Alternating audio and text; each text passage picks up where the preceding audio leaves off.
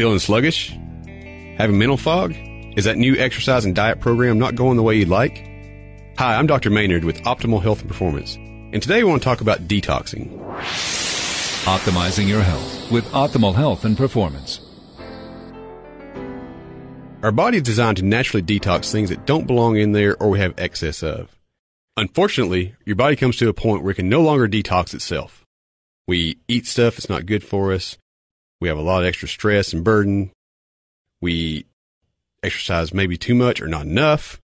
We don't eat the right things. Then we start to get things like food sensitivities. We get congested liver. We develop leaky gut, leaky brain, and the list goes on and on and on until the body just can't take it anymore.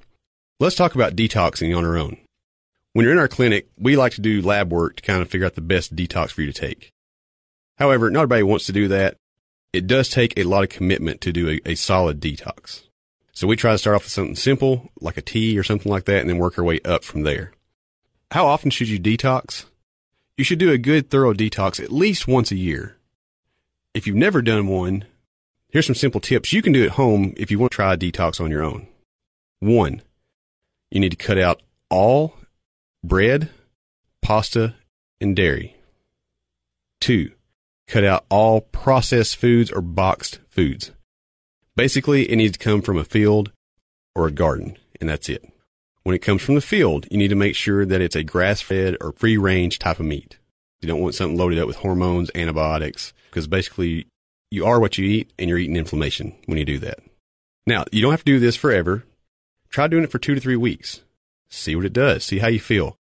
Warn your friends and fellow coworkers you're about to do this because you're going to have mood swings. You're going to have headaches. You're going to have almost flu-like symptoms. Okay. This is normal. This is your body's reaction because it's actually getting healthy stuff into it for a change. So be mindful of that.